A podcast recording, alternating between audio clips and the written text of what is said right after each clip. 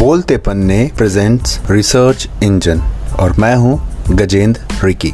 क्या सच में हमें जनसंख्या नियंत्रण के लिए सख्त कानून की ज़रूरत है? बात करें अपने देश में जनसंख्या रफ्तार की तो यह अभी लगभग ठहरी हुई है। यह हम नहीं कह रहे, यह खुद भाजपा नेतृत्व की केंद्र सरकार ने 2018-19 का जो आर्थिक सर्वेक्षण पेश किया था, उसमें यह बात सामने आई थी। उसी सर्वेक्षण के अध्याय सात में यह बताया गया है कि शिक्षा और प्रोत्साहन की वजह से बिना किसी शक्ति के प्रजनन दर में गिरावट आई है। अगर राज्यों की बात करें तो काफ़ी राज्यों ने बिना किसी सख्ती या सख्त कानून के ही अपने यहाँ प्रजनन दर पर काबू पा लिया यह ज़्यादातर राज्यों में दो दशमलव एक दर के प्रतिस्थापन स्तर के नीचे है।